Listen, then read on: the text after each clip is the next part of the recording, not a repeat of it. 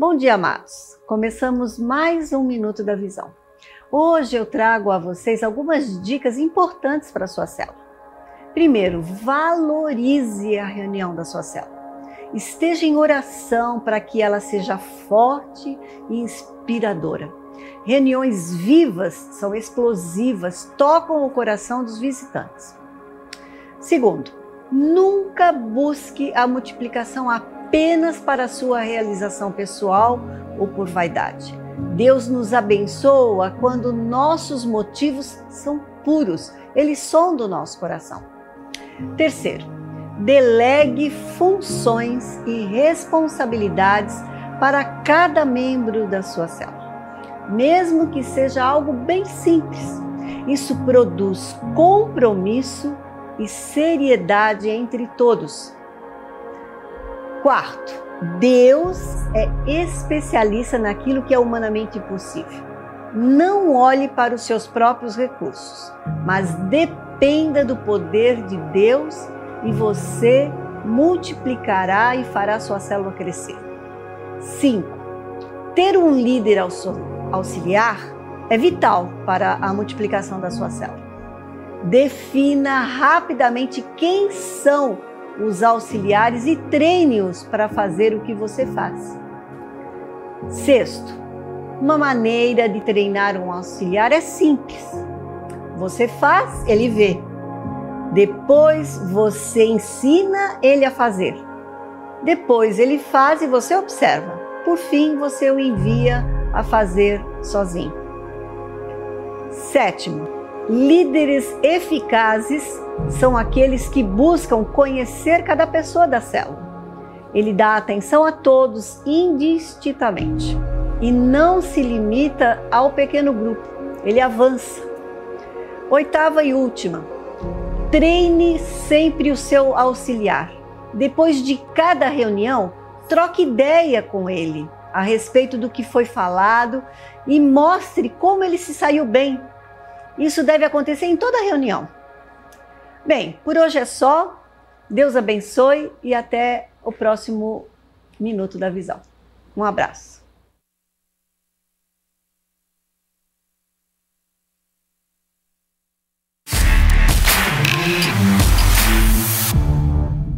Olá, nosso informativo está começando. E você já reservou na sua agenda os dias da Semana do Poder, que acontece de 22 a 28 de fevereiro, aqui na sede? É um evento gratuito que não precisa de inscrições. Confira agora a programação.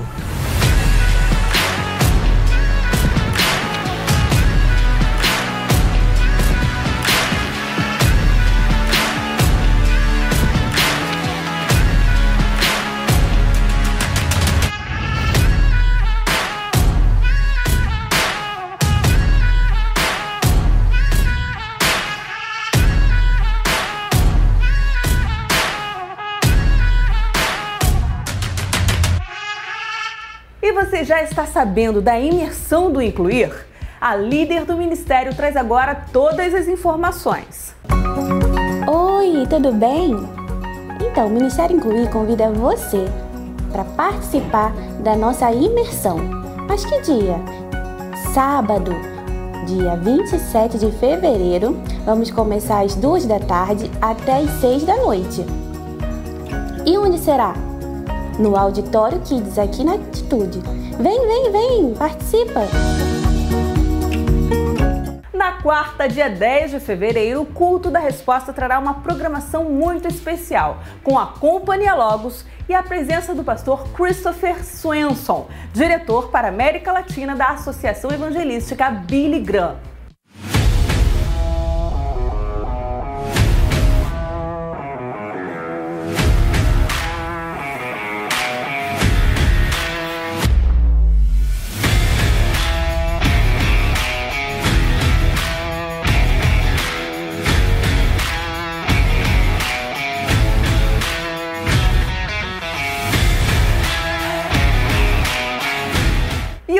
Está divulgando todas as semanas testemunhos impactantes, histórias, nossas histórias. Confira nas redes sociais.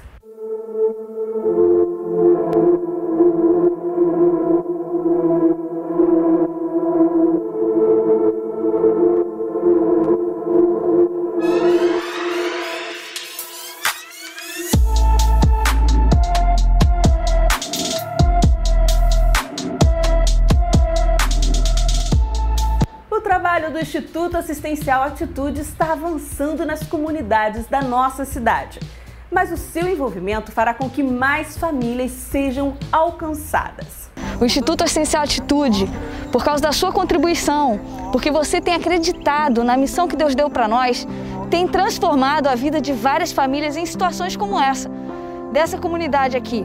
E eu queria contar com você para que a gente possa mudar muitas outras realidades para que situações como essa sejam completamente transformadas, para que as pessoas tenham esperança de um futuro melhor. Ajuda a gente, faça a sua contribuição, continue doando através das nossas contas, no nosso site, nas nossas redes sociais. Faça parte conosco das nossas ações. Vamos juntos mudar a história de muitas famílias. Que Deus te abençoe.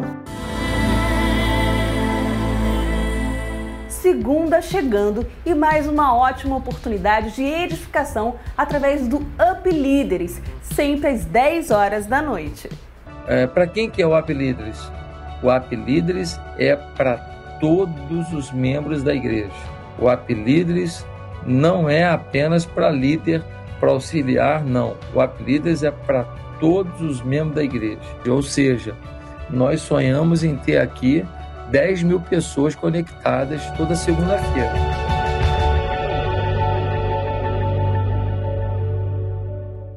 A gente se vê no próximo informativo. Uma semana muito abençoada para você.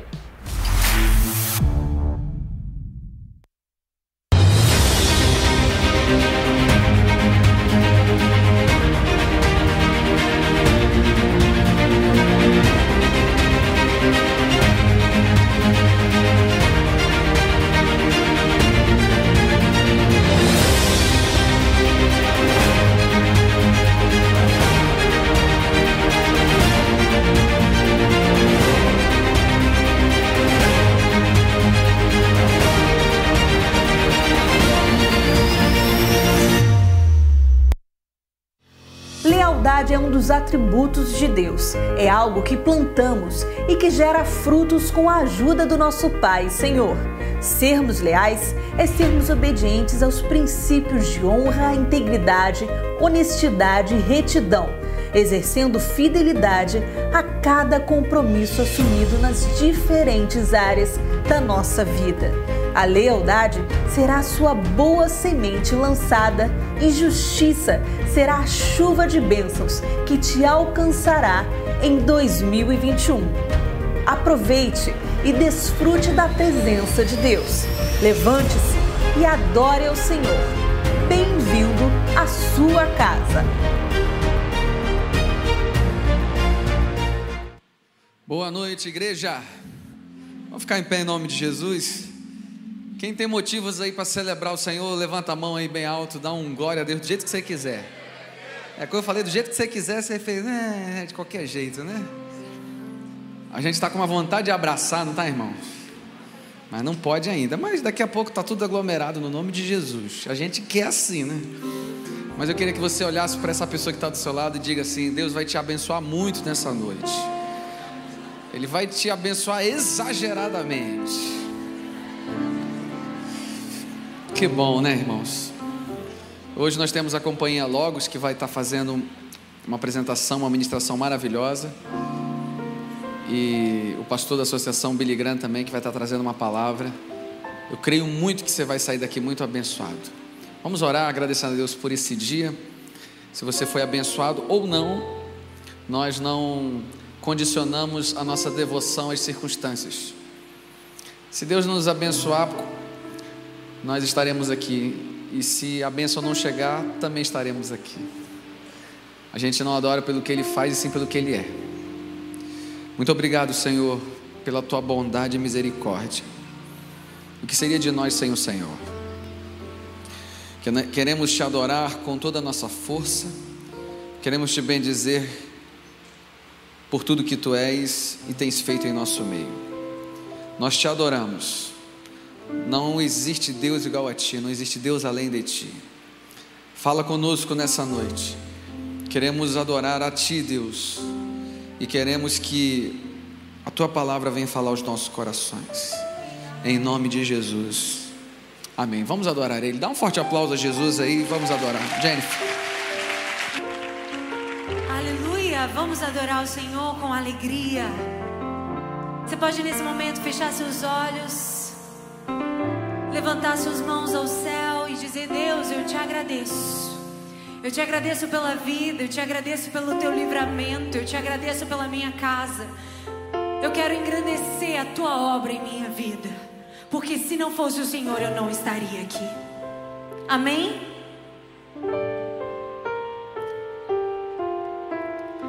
Grande é o Senhor louvor na cidade do nosso Deus, seu santo monte. Aleluia.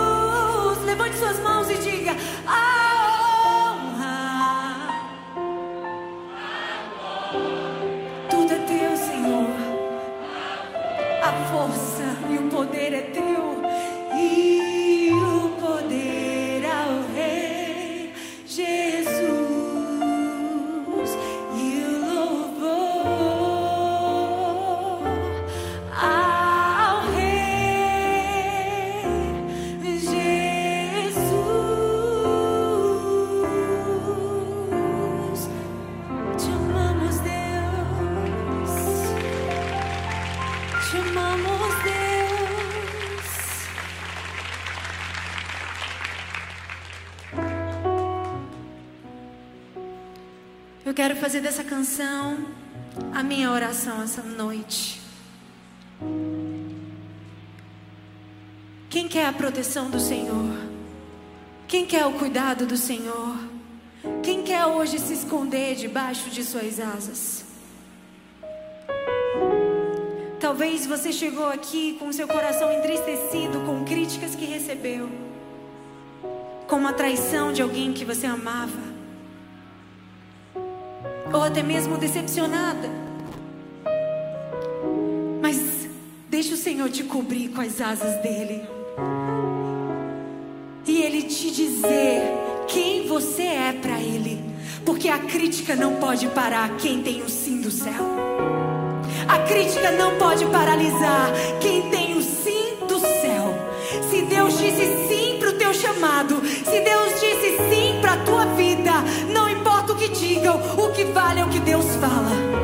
Amém?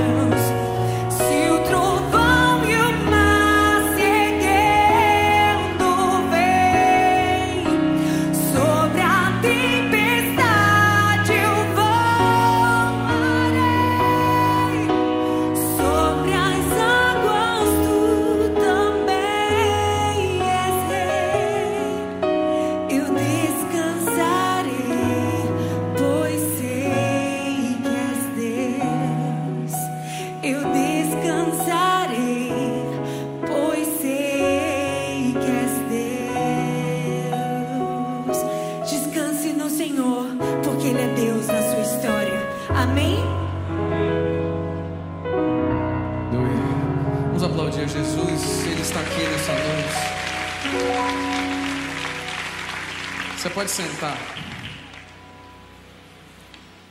Eu esqueci o nome da irmã da companhia Logos, que vai falar aqui. Chama ela para mim, cadê ela? Nós vamos ter agora uma apresentação teatral que vai abençoar muito a sua vida. Cadê a irmã? Sobe aqui. Como, como, como é Brenda da Companhia Logos. Vamos aplaudir a Jesus pela vida da Brenda. Ela vai dar algumas instruções aqui. Tá ligado aí? Vai lá, fica à vontade. Boa noite. Me chamo Brenda Martins, faço parte da Cia Logos e é um prazer estarmos aqui conhecendo mais uma igreja, mais uma família. Antes de estarmos começando a peça, eu vou estar passando só duas observações rapidinho. Primeira, pode tirar foto, Brenda? Pode. Se quiser também marcar a gente lá nas redes sociais, arroba com mas eu vou pedir uma coisinha. Por favor, tire o flash, porque pode atrapalhar tanto os missionários que estão aqui, tanto o irmão que está do seu lado. Crianças menores de 10 anos, por favor, fique do lado dos pais. Não porque a peça tem alguma cena muito forte, não. Mas porque algumas crianças são mais sensíveis do que as outras. Então eu peço para que fique do ladinho dos pais, tá bom? A peça ela tem duração de 40 minutos, mas parece 5. Então, não fiquem preocupados. Vocês não vão nem sentir todos esses minutos, tá bom? Eu vou estar fazendo uma oração. Peço para que você abaixe a sua cabeça.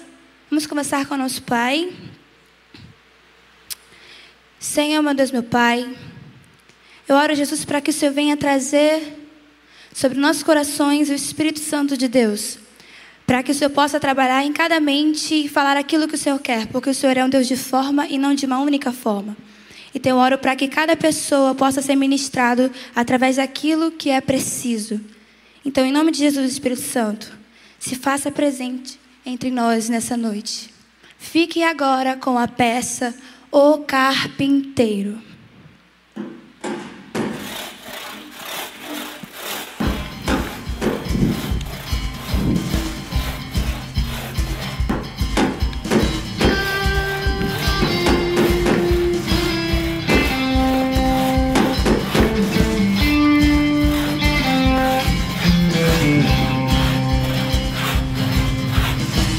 Geração em geração o ofício foi passado.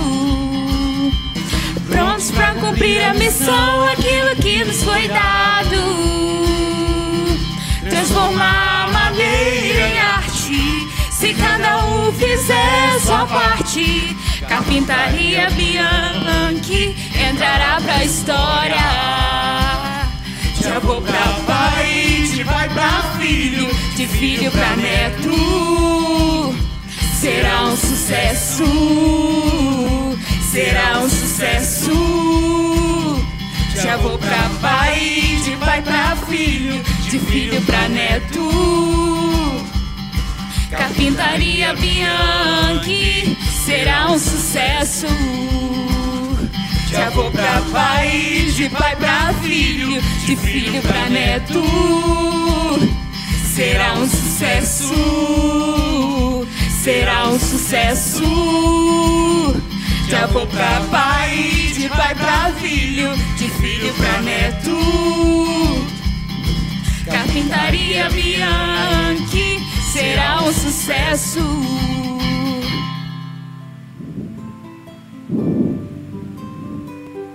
A carpintaria é uma das profissões mais antigas e, por consequência, ela passou por grandes transformações ao longo do tempo. A carpintaria é conhecida como atividade de trabalho e arte, que se dedica de maneira exclusiva em trabalhar a madeira para fabricar diversos elementos, objetos e móveis. O ato de transformar um simples pedaço de madeira em outras peças requer muito talento e conhecimento.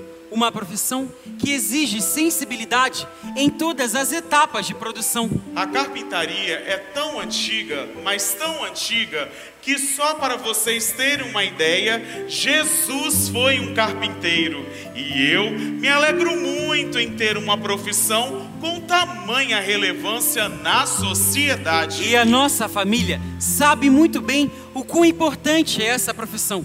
Afinal, essa carpintaria a qual trabalhamos vem de outras gerações, da família Bianchi. E não é à toa que o nome da nossa carpintaria é Carpintaria Bianchi.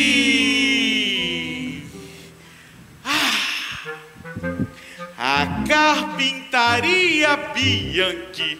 Ela existe desde a época do meu bisavô e foi passada de geração em geração.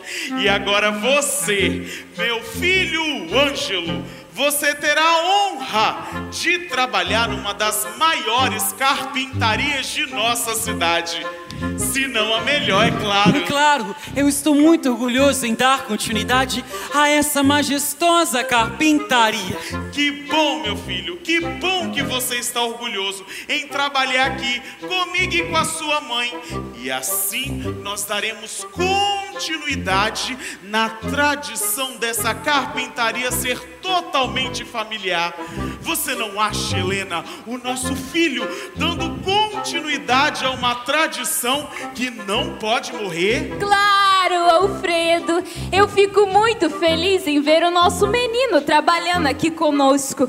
Ainda ontem ele era uma criança e agora tá aí, só dando orgulho para a nossa família. Aliás, eu sempre tive muito orgulho dele. Sempre muito responsável, muito inteligente e agora um legítimo trabalhador. Ângelo, que orgulho eu tenho de você. Ai, obrigado, mamãe. Eu também estou muito orgulhoso em dar continuidade a esse trabalho inenarrável que é a carpintaria. Sempre foi meu sonho estudar e me tornar um legítimo carpinteiro. Quanto orgulho você me dá, Ângelo, falando assim. Ângelo, eu prometo te ensinar tudo sobre carpintaria. E modéstia à parte, eu conheço técnicas milenares. Eu sei transformar a madeira mais bruta em uma obra de arte. Ângelo, você será um grande carpinteiro. Será um orgulho do papai. Não somente do papai, mas também do seu falecido avô. Onésimo Bianchi. Esse sim foi um grande carpinteiro. Eu não sou a unha do dedão do pé dele. Ora, meu bem, não fale assim. Você é o melhor carpinteiro da nossa cidade. Você não sabe o quanto me orgulho do homem que és. Eu que me orgulho de você, Helena. Deus foi muito bom comigo em me dar uma esposa assim, que é meu braço direito aqui na carpintaria e na vida. E o filho, que só me dá orgulho. Eu sou muito abençoado por Deus. Sim, somos muito abençoados. Mas chega de churumelas porque precisamos trabalhar. Bora trabalhar, meu povo, porque já está quase na hora de abrir a nossa carpintaria. Meu bem. Sim. Você terminou as encomendas do Zé Leleco? Zé Leleco? É, gente, aquele que tá lelé da cuca. Ah, sim, seu José de Alencar, o dono da barbearia A Raspadinha. Mas, pai, o que ele encomendou? Ah, ele encomendou uma navalha de madeira. Uma navalha de madeira? E o senhor vai ter isso? Claro que não, né, Ângelo? Onde já se viu uma navalha de madeira? É por isso que o nome dele é Zé Leleco. Porque ele tá, ó, lelé da ah! Pelo visto, vai ser divertidíssimo trabalhar aqui. Só dá maluco. Eu não sei o que é pior. Se é meu pai que promete fazer o que não existe, ou os clientes do meu pai que estão, ó, lelé da cuca. Ora, meu filho, não fale assim. A maioria dos clientes do seu pai já são pessoas idosas. São pessoas que fazem trabalho conosco desde a época do seu avô. Onésimo Bianchi, o grande carpinteiro. Mãe, vem até aqui, por favor. Fala, meu filho. A senhora é feliz trabalhando aqui? Quem? Eu? Não, eu. Tem outra pessoa além de mim e da senhora aqui, mamãe? Ângelo Bianchi, você me respeite. Mas, respondendo a sua pergunta, sim, eu sou feliz, pois tenho a honra de trabalhar com seu pai e agora com você. É, eu acho que sou feliz sim. A senhora não me convenceu. Trabalhar em família nem sempre é sinônimo de felicidade. Olha pro papai. Ele fica ali em volta daquelas madeiras. Ele seguiu o ofício de nossa família. Será que ele também é feliz? Claro que é, Ângelo. Seu pai dá a vida pela carpintaria Bianchi. A vida dele está toda aqui, ó, nesta carpintaria. Eu não sei, mãe. Não sei se essa carpintaria aqui preenche esse vazio tudo. E outra. Ou vocês dois vão ficar aí de cochicho? Bora trabalhar, meu povo, bora trabalhar. Já está quase na hora de abrir essa carpintaria. Vamos! Mãe, eu precisava Depois, conversar. depois nós Ângelo! conversamos sobre isso. Tá vendo aqui esse carrinho de madeira? Então, foi meu primeiro trabalho como carpinteiro. Eu fiz sozinho. Sozinho não. Eu fiz junto com seu falecido avô. Onésimo Bianchi. Antigamente era tudo muito diferente. Veja só, eu era feliz com um carrinho de madeira. Interessante, papai. Mas e as encomendas? O que falta terminar? Falta terminar esse banquinho aqui, ó, do seu Jaca. Seu Jaca? É, Ângelo, porque ele mora lá em Jacarepaguá. Zé Leleco. Seu Jaca é cada cliente que meu pai atende aqui, ó. Nessa carpintaria. Meu bem, Sim. você terminou as encomendas da Dona Barra? Que barra, Helena? Dona Barra da Tijuca, menino! Aquela que pediu pra você consertar a cadeira dela. Ah, sim, Dona Barra da Tijuca, como eu ia me esquecer dela. Na verdade, Helena, eu não terminei, porque não me chegaram algumas peças de madeira ainda. Mas a encomenda dela tá lá no estoque. Só um minuto que eu vou pegar pra não, você. não precisa não. Ué, não precisa não? Não, ela ficou de vir buscar às 4 horas da tarde. Ah, então dá Ó, tempo. Mas não esqueça de entregar, porque aquela ali, ó, adora uma confusão. E eu não sei, Helena, e eu não sei. Outro dia chegaram aqui seu Jacarepaguá, Dona Barra da Tijuca e por fim seu Recreio. Ó, foi uma zona aqui. Zona? É, Helena, baixou a Zona Oeste toda aqui na minha carpintaria. Eu lembro, Fede, eu lembro. Nada. Ai, Helena, nem me lembre, nem me lembre. Mas também onde eu estava com a minha cabeça colocar seu Jacarepaguá, seu Recreio e Dona Barra da Tijuca aqui dentro da minha carpintaria. Helena, você me diz, é ou não é pra tomar um baita de um prejuízo? Então, é só isso que acontece aqui nessa carpintaria. Ajuntamento de pessoas que cai pro lado, que cai pro outro e ninguém paga nada. Não, meu filho. Aqui também frequenta pessoas de classe média para alta, como a Dona Ipanema, seu Copacabana, um dos casais mais ricos da nossa cidade. E quando eles vêm aqui, eles deixam uma nota na caixa do seu pai. Helena, bem lembrado, bem lembrado. Dona Ipanema e seu Copacabana. Ó, tem um tempão que esse casal não aparece aqui na nossa carpintaria. E- Eu vou dar uma ligadinha pra eles. Vai que eles estão precisando de algum servicinho nosso. Sei lá que eu arranque a perna da cadeira deles. Ué, mas só tem esse casal que paga bem aqui. Não! A gente apenas citou alguns nomes de pessoas da alta que frequentam a nossa carpintaria.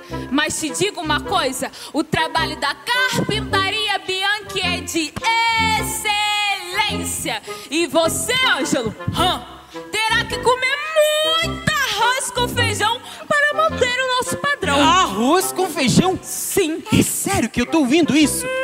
Mãe, preste atenção. Não é que eu não goste de trabalhar aqui, mas gostar também, eu não gosto não. Eu só acho que nós deveríamos repensar em algumas coisinhas. Tem necessidade de eu ficar o dia inteiro trabalhando aqui nessa carpintaria? Sim, meu filho, aqui tem muito trabalho e por isso carecemos da sua mão de obra. Eu sei que aqui tem muito trabalho, mamãe. Eu também sei que precisa ajudar meu pai. Mas olha, eu tenho outros sonhos, outros objetivos. Eu tenho um caminho inteiro pela frente para ser trilhado. Será que eu não posso fazer isso em uma parte do meu dia e na outra, e na outra eu fazer o que realmente quero? Mas, meu filho, seu pai quer que você viva integralmente nessa carpintaria. Ele já traçou todo o seu destino. Irá treiná-lo para ser um grande carpinteiro. Assim como aconteceu com seu bisavô, com seu avô, com seu pai e agora com você. Você será treinado para dar seguimento à tradição da nossa família. Até porque, quando não estivermos mais aqui, será você que dará seguimento a tudo que construímos até hoje. Tá, deixa eu ver se eu entendi. Então, eu serei obrigado a seguir uma tradição que é do meu pai. Aliás, nem do meu pai, do avô do meu pai, que eu nem conheci.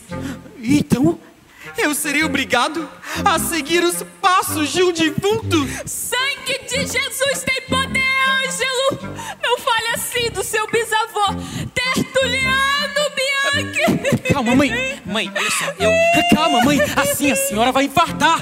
Não foi isso que eu quis dizer. Eu não estou aqui para menosprezar a vida dos meus antepassados. Não, não é isso que eu quero dizer.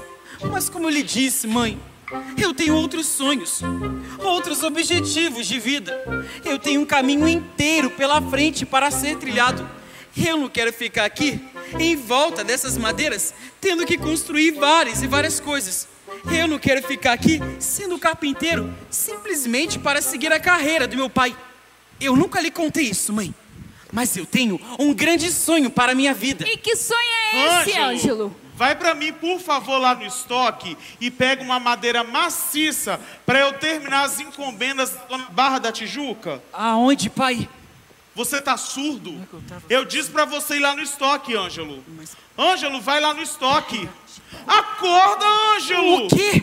Meu Deus! Eu disse para você ir lá no estoque e pegar umas peças de madeira para eu terminar as encomendas da dona Barra da Tijuca. Mas por que o senhor está falando assim comigo? Eu não sou seu empregado. Eu sou seu filho. Não é questão de você ser meu filho ou não, Ângelo. A questão aqui é que você precisa ficar mais esperto aqui na carpintaria. Ângelo, nós temos muitos clientes e muitas entregas para fazer. Deu para você entender agora? E é assim que o senhor trata seu filho. Chamando de lerdo, de burro, de incompetente, Não, que não sabe senhor, fazer nada, pai. Não, senhor. Não coloque palavras na minha boca. Ângelo, você sabe que eu não gosto que coloquem palavras na minha boca. Eu disse que você precisa ficar mais esperto aqui nessa carpintaria, porque nós temos muitos clientes e muitas entregas para fazer. Deu para entender? Me tratando dessa forma. Como escravo. Escravo? Sim. Aonde o senhor manda e eu obedeço. É isso, papai, que o senhor quis dizer? Calma, calma. Não vamos brigar por coisas pequenas. Ângelo, seu pai apenas lhe pediu para você ser mais esperto aqui. Os clientes não têm paciência e as encomendas precisam ser entregues na hora. É por isso que ele está te cobrando tanta esperteza aqui, meu E filho. vocês já perguntaram o que eu quero para a minha vida? E você tem escolha, Ângelo. É com essa carpintaria aqui que eu pago o sustento da nossa casa. Foi com essa carpintaria aqui, Ângelo, que eu paguei a sua escola. É com essa carpintaria aqui, Ângelo, que eu coloco o pão de cada dia em nossa mesa. Ah, Ângelo, e o mínimo, e o mínimo que você poderia fazer é trabalhar arduamente aqui, ó, com o seu pai. Então, eu sou obrigado a passar o resto da minha vida aqui, simplesmente porque meu pai e o meu avô possuem essa tradição. Não é só questão de tradição, Ângelo. É questão de ter uma profissão. Eu não sei se já te informaram, mas todo mundo precisa ter uma profissão. E você, Ângelo, tem a sorte de ter um pai aqui, ó, que te encaminha nessa profissão. Ângelo, olha essa carpintaria toda ao seu redor. Tudo conquistado com muito suor e trabalho. Eu não estou aqui desmerecendo o seu trabalho, papai. Eu sei que ele é de suma importância para a sociedade. Só que em nenhum momento, nenhum momento o Senhor perguntou se era isso que eu queria para a minha vida. E sinceramente, sinceramente eu não sei se eu quero ter um pai como chefe. Isso não faria bem para nossa relação de pai e filho. Ah, não Calma, faria Alfredo, bem calma. nossa relação de Calma, pai Alfredo, e filho. Ah, Helena, só essa que me Calma, faltava. Alfredo. Ele é muito novo para entender certas coisas. Ele não conhece nada da vida e por isso precisamos ter paciência com ele. Ele é um mimado, Helena, isso sim. E foi você quem mimou ele. Eu não sou mimado. Eu só quero ter o direito de escolher o que eu quero para minha vida, para o meu futuro. Será que eu tenho esse direito? Mas meu filho, a carpintaria está em nossa família. Você é o nosso único filho e temos a esperança que você dará seguimento a essa tradição. A carpintaria Bianchi precisa passar para a sua geração. Não é possível que eu seria obrigado a me trancafiar aqui nessa carpintaria para manter uma tradição de pessoas que já morreram. Não que eu não respeite meus avós. Eu os amo muito. Mas eu não quero seguir a carreira deles para satisfazer o ego do meu pai. Ah, então quer dizer que você trabalhar aqui comigo é satisfazer o meu ego. É isso que você quis dizer, senhor Ângelo? Sim, papai. Olha pro senhor. Olha pra senhora. Trabalha dia e noite aqui nessa carpintaria. Ele nunca tem tempo, mamãe, para nós direito. Ele nunca tem tempo para conversar outros assuntos, a não ser, a não ser essa bendita carpintaria.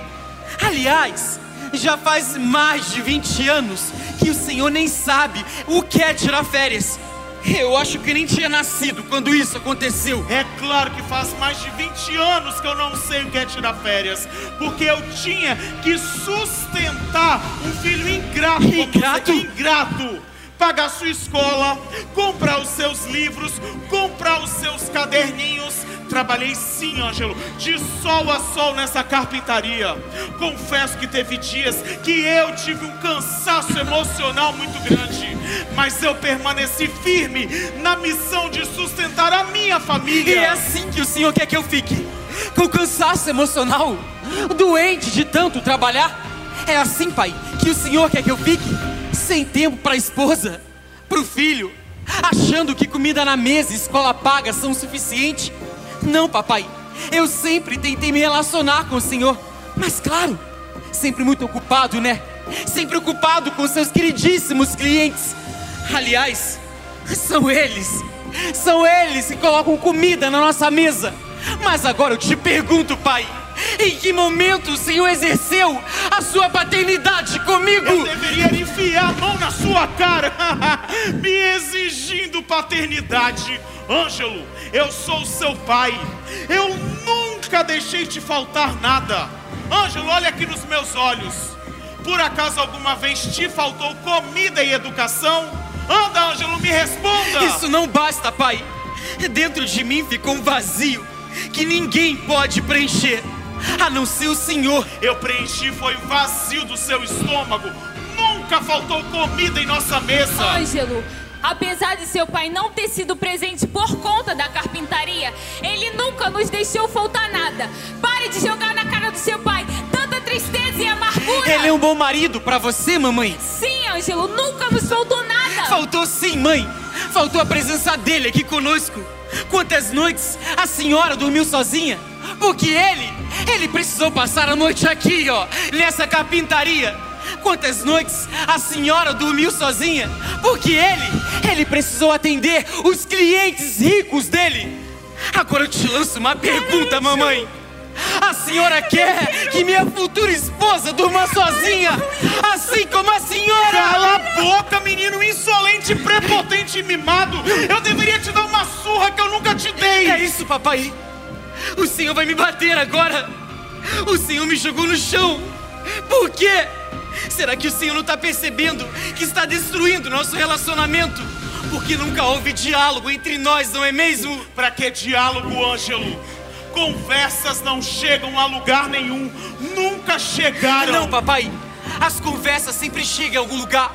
Os diálogos são caminhos para a maturidade de um relacionamento. Mas o senhor não sabe o que é isso.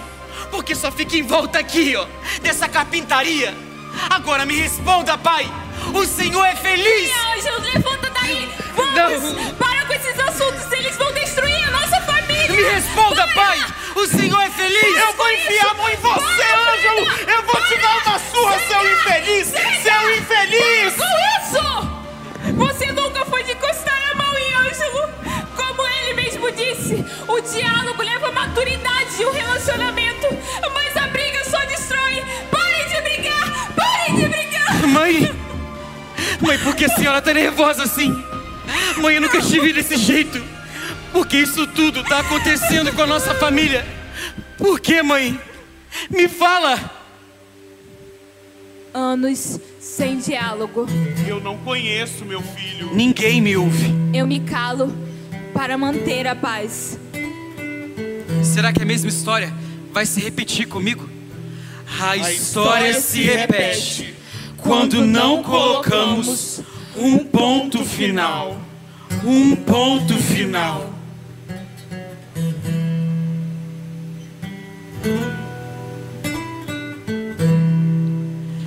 Verdade que eu nunca fiz o que queria fazer. Tive medo de voar meu voo e tudo dar errado.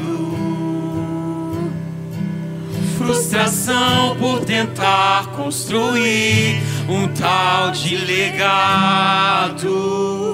Mas o da verdade veio à tona, minha verdade veio à tona. Livre sou pela verdade que eu mil vezes contaria. Mas a verdade veio à tona, minha verdade veio à tona. Livre sou pela verdade que eu mil vezes contaria. Existe vida além dessa carpintaria. E foi assim que a verdade veio à tona. Minha verdade veio à tona. Livre sou pela verdade que eu mil vezes contaria. Mas a verdade veio à tona. Minha verdade veio à tona. Livre sou pela verdade que eu mil vezes contaria. Existe vida além dessa carpintaria. Pai, Pai, está nos seus olhos que o Senhor não é feliz. O Senhor é denominado como carpinteiro dessa cidade, mas não é feliz. Anda, Pai, me fala, porque o Senhor insiste com essa carpintaria.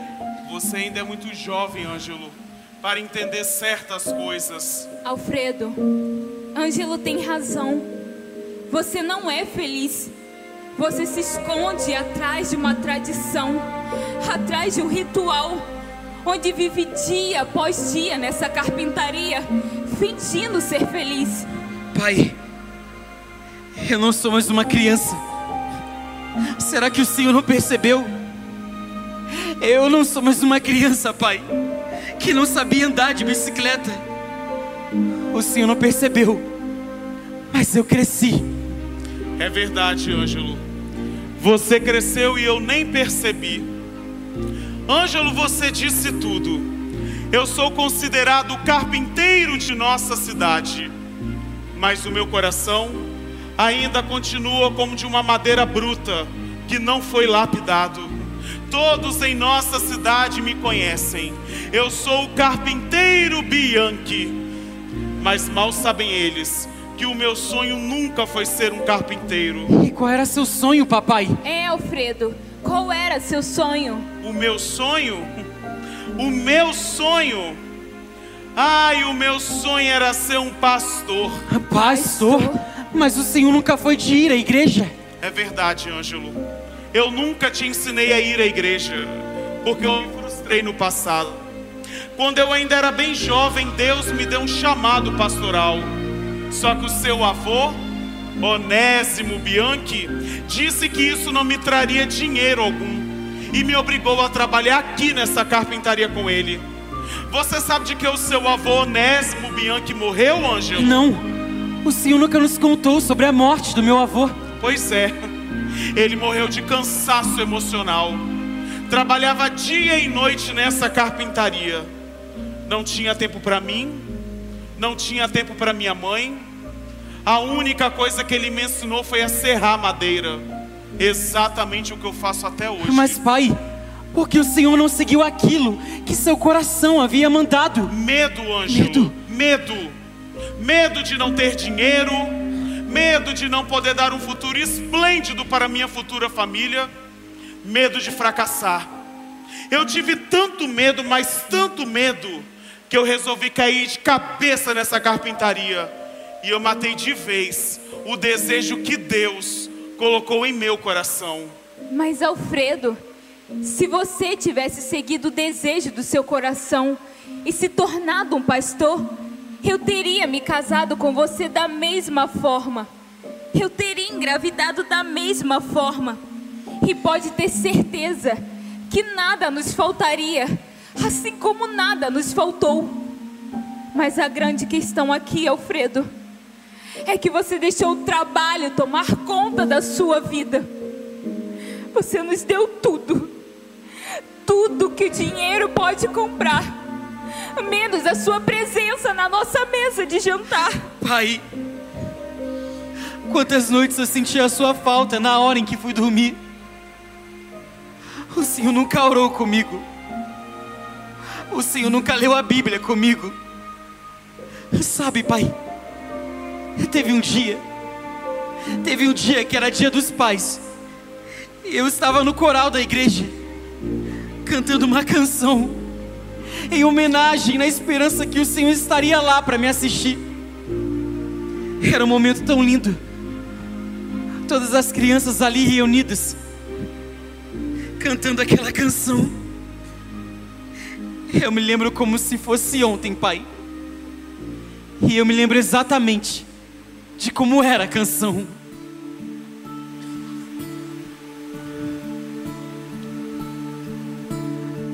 Nesse dia, Pai, para todo mundo ver, eu vou cantar o quanto eu amo você.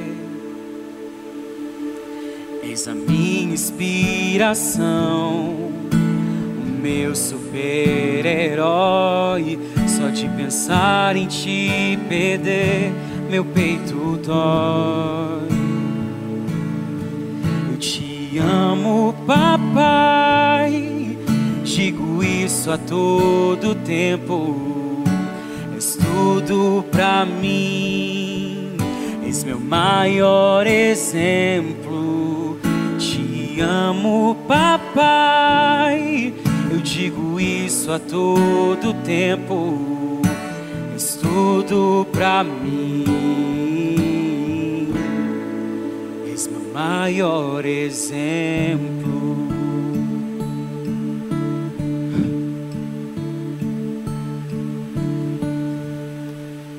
Mas o Senhor não estava lá. Estava apenas eu, no meio do coral da igreja cantando para o vento, porque o Senhor não foi me assistir, Pai. Era uma linda homenagem. Eu estava muito ocupado, Ângelo. Era um domingo de manhã e eu ainda tinha muitas entregas para fazer aqui nessa carpintaria. Foi por isso, Ângelo. Por isso que eu não fui te ver cantar no coral da igreja e assistir aquela linda homenagem que você fez para mim. Ah, Pai. O Senhor nunca parou para ouvir um sonho que eu tenho para a minha vida. Será que hoje, Pai? Será que hoje o Senhor poderia ouvir esse sonho? E qual o seu sonho, Ângelo? O meu sonho, Pai. O meu sonho é ser um escritor. Eu sonho escrever um livro. Um livro cristão. Que ajude as pessoas a vencerem o medo e viver aquilo que Deus colocou no coração de cada uma delas. Pai, o meu avô morreu de cansaço emocional. E eu não quero que o mesmo aconteça com o Senhor. Ainda dá tempo, Pai. Ainda dá tempo de ser feliz e viver aquilo que Deus colocou em seu coração. Não tenha medo do futuro, pois o futuro, Pai, o futuro pertence a Deus. Olha, eu vejo os passarinhos que estão no céu eles não colhem, não plantam e nem semeiam. No entanto, o Pai de cada um deles que está no céu dá de comer aos pássaros. Será que o Senhor, papai? Será que o Senhor não vale mais do que esses passarinhos? Mateus 6, 26. Por incrível que pareça, eu ainda me lembro. Helena, parabéns. Parabéns porque você sozinha educou o Ângelo no caminho correto. Ângelo, seja o melhor escritor que você puder ser. Eu, seu pai, estarei sempre aqui ao seu lado te apoiando. Hoje eu entendo que o meu maior ministério são vocês dois, a minha família. São vocês quem eu pastoreio. Eu não quero que a história dos meus antepassados se repitam com a minha família. Por isso hoje, hoje eu tomo coragem para te dizer, Ângelo, não tenha medo de fazer aquilo que Deus colocou em seu coração. Sim, Alfredo. O medo nos esconde daquilo que realmente somos. Fomos feitos para alcançar grandes voos. Grandes voos. Pai, pai, nós esquecemos de abrir a carpintaria. E é mesmo. Quer saber? Hoje eu não vou abrir essa carpintaria. Pode parar a produção. Eu vou tirar um dia de folga com a minha família. Helena, me perdoe. Me perdoe porque eu não fui um marido presente na sua vida. Hoje eu quero recomeçar. Hoje eu quero reconstruir o nosso casamento. Eu preciso te dar mais atenção. Ângelo, eu preciso exercer a paternidade sobre a sua vida. Nós dois precisamos dialogar mais. E que tal se nós aproveitássemos esse almoço em família e você, Ângelo, contar para sua mãe, para mim, como será esse seu livro? Nós dois queremos saber em primeira mão. Sim, Alfredo. O verdadeiro amor, ele lança fora todo medo. Chega de se matar de trabalhar nessa carpintaria. Um dia morreremos e ficará tudo aqui. Vamos eliminar de vez o medo, a angústia, tudo aquilo que nos aprisionava e nos impedia de viver um bom relacionamento. Que não só eu, mas nós dois juntos venhamos ser um grande exemplo para o Ângelo, que nós venhamos ser um canal para a vida dele e que juntos nós venhamos firmar a nossa casa na rocha. E você que está nos assistindo, peça para Deus tirar todo o medo do seu coração, porque o verdadeiro amor lança fora todo medo.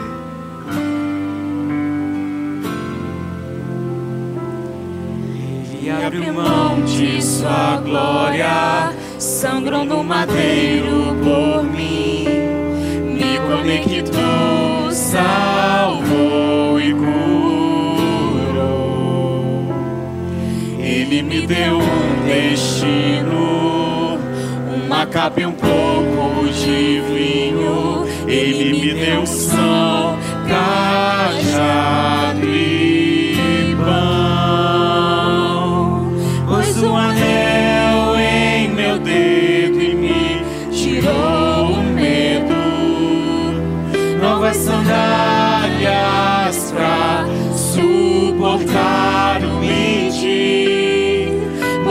anel em meu dedo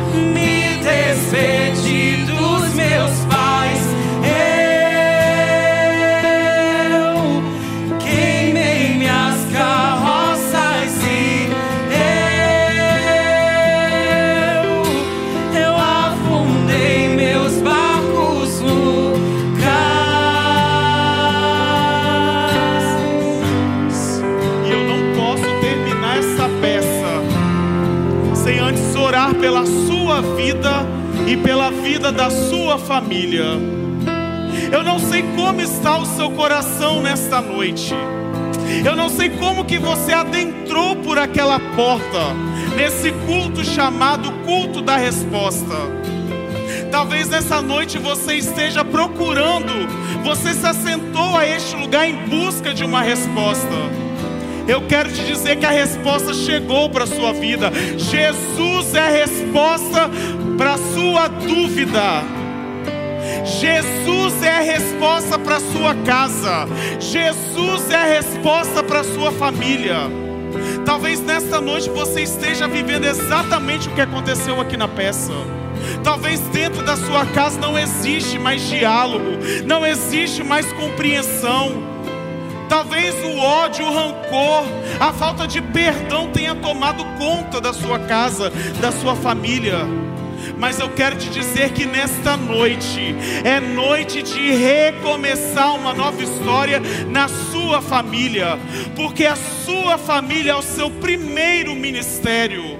Não adianta você querer ganhar o mundo inteiro e perder a sua casa, porque Jesus Jesus, ele precisa habitar na sua casa através de você.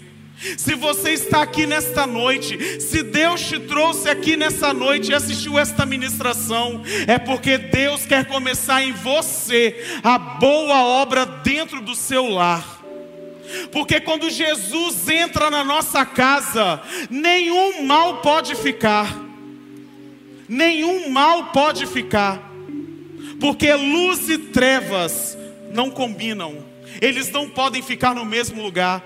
Então, nessa noite, eu quero convidar você a pedir para Jesus entrar dentro da sua casa, entrar dentro da sua família, mudar relacionamentos, trazer diálogo, trazer perdão, tirar o rancor, tirar o medo o medo que nos impede de fazer aquilo que Deus tem colocado no nosso coração todos os dias, porque Deus tem colocado propósitos no seu coração. E o propósito maior está dentro da sua casa, onde tudo começa. A nossa casa é o início de tudo. E nessa noite eu gostaria de te convidar para se colocar em pé. Saiba que Jesus está presente aqui nesta noite. Ele está passeando no nosso meio. E nessa hora você vai fechar os seus olhos e nós queremos entregar a sua família, a sua casa e todos os desejos que Deus tem colocado em seu coração. Feche os seus olhos e deixa Deus falar com você nesse exato momento.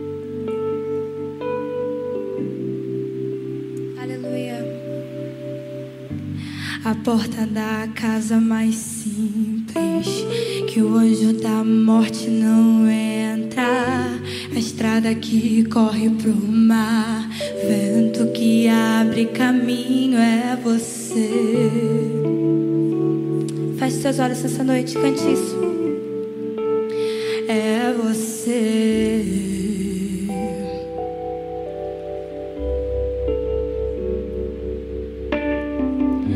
A nuvem que aponta o destino é a mesma que cobre o passado.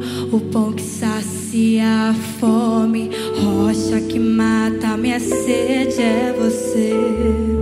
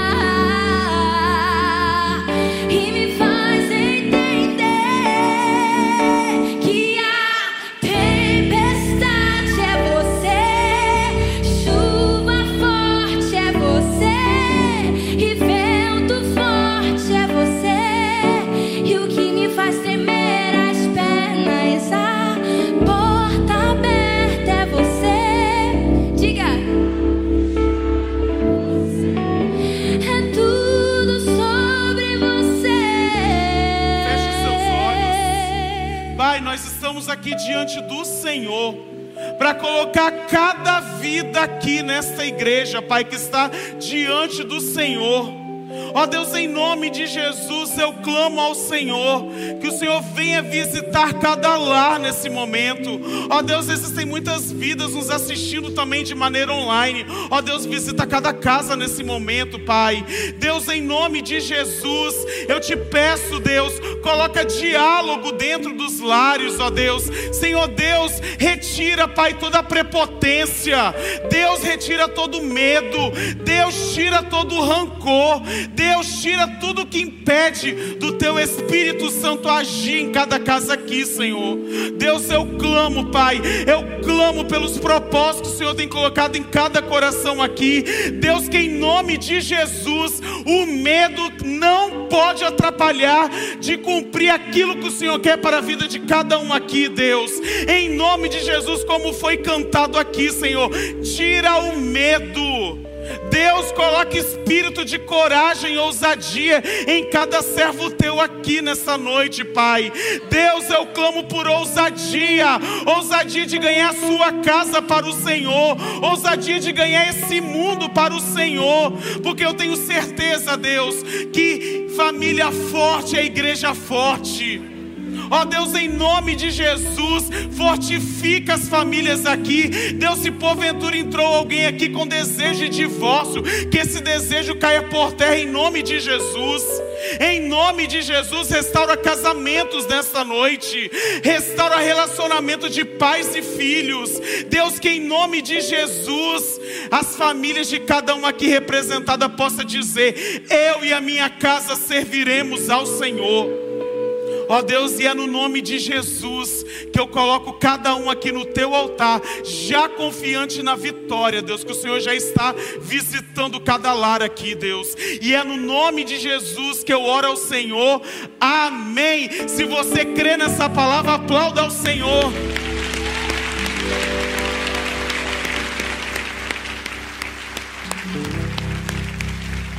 Glória a Deus. Podem tomar os seus assentos.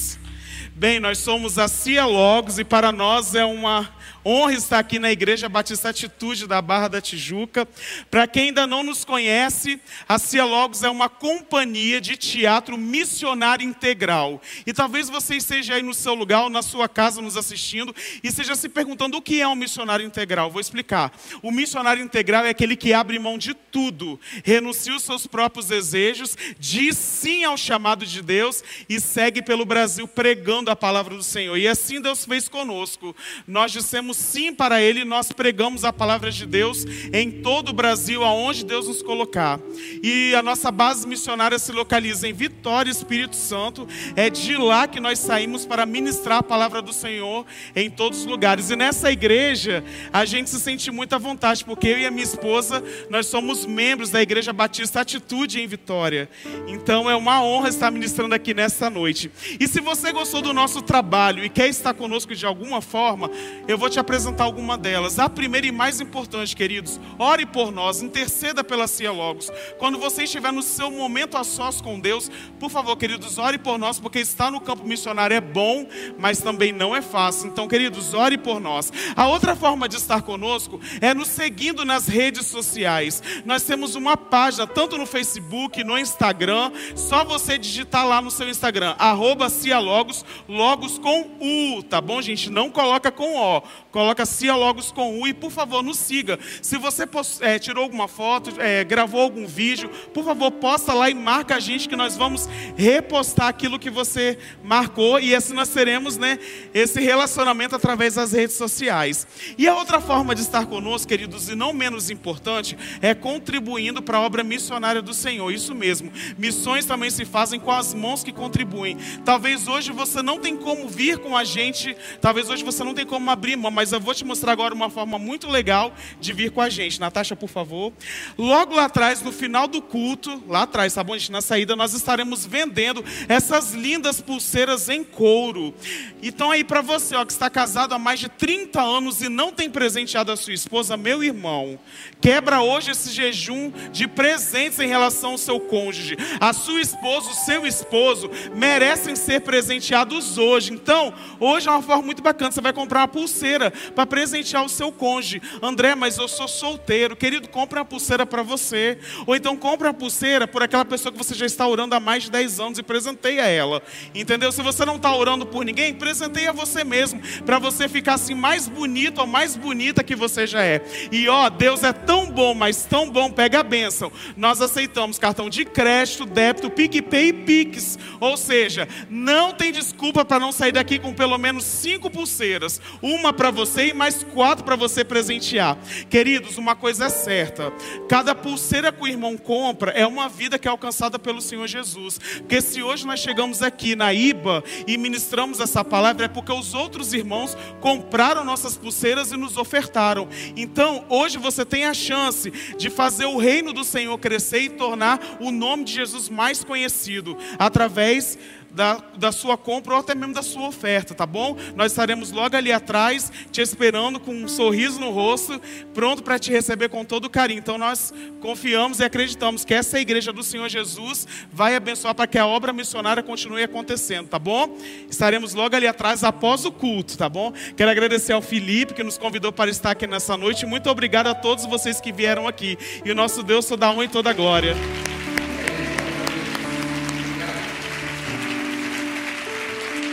Queridos, esse é o momento que nós vamos adorar o Senhor com os dízimos e ofertas.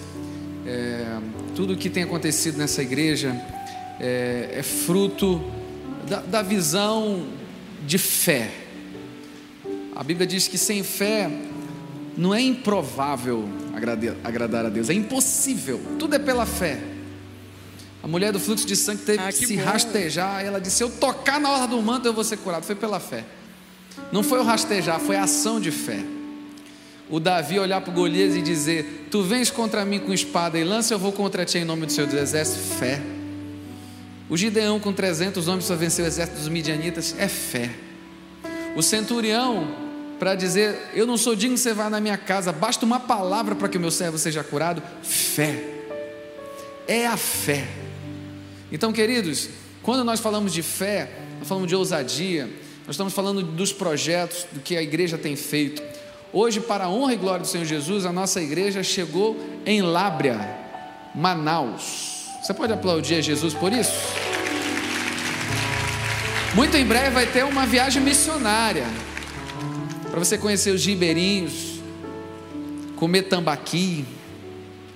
Se você de repente é um médico, é um dentista, muito em breve o pastor Josué vai estar indo. Eu acho que eu vou também. Quem sabe você não chega lá. Mas isso é possível, a igreja Atitude. Eles são da igreja Atitude é, em Vitória. Nós temos igreja Atitude em Vitória, nós temos em Orlando, nós temos em Vancouver, nós temos em Brasília. Nós chegamos agora no norte, nós já estamos no nordeste, só falta no sul. Quem sabe você vai abrir uma célula lá ou tem um conhecido. E muito em breve, muitas igrejas atitudes abrindo no Brasil. Mas isso não é porque a gente quer, ah, a gente quer ser atitude, marca. Não tem nada a ver com marca tem a ver com amor a Jesus, tem a ver com o propósito para o qual nós estamos aqui. A igreja, na qual Jesus falou, e as portas do inferno não prevalecerão contra a igreja, porque a igreja sempre vai avançar. E uma das formas dela avançar também é com a nossa contribuição, onde nós podemos alugar prédios, onde nós podemos enviar missionários, onde podemos sustentar a obra de Deus. A luz que você vê aqui, o som, o ar-condicionado, tudo é pago através de dízimos e ofertas. A gente fica muito à vontade de falar disso porque é, nós estamos falando de amor. E quem ama dá. Né? Quem ama serve. Quem ama se sacrifica. Então nesse momento nós vamos estar ofertando antes da palavra que vai ser ministrada nessa noite. Nós temos aí na sua cadeira aí, ó, na frente tem um QR Code, você pode fazer um Pix, né? Você pode fazer transferência bancária através do Home Bank você que também está nos ouvindo aí, nos assistindo pela internet, nós temos lá atrás máquina de débito e crédito, gasofilaços aqui na frente, onde você pode ofertar com alegria. Enquanto essa querida irmã aqui, que gostei muito da voz dela, ela vai, ela vai cantar. Aqui quem canta bem já Amém, repete, né? Feche seus olhos, vamos adorar Jesus mais uma vez.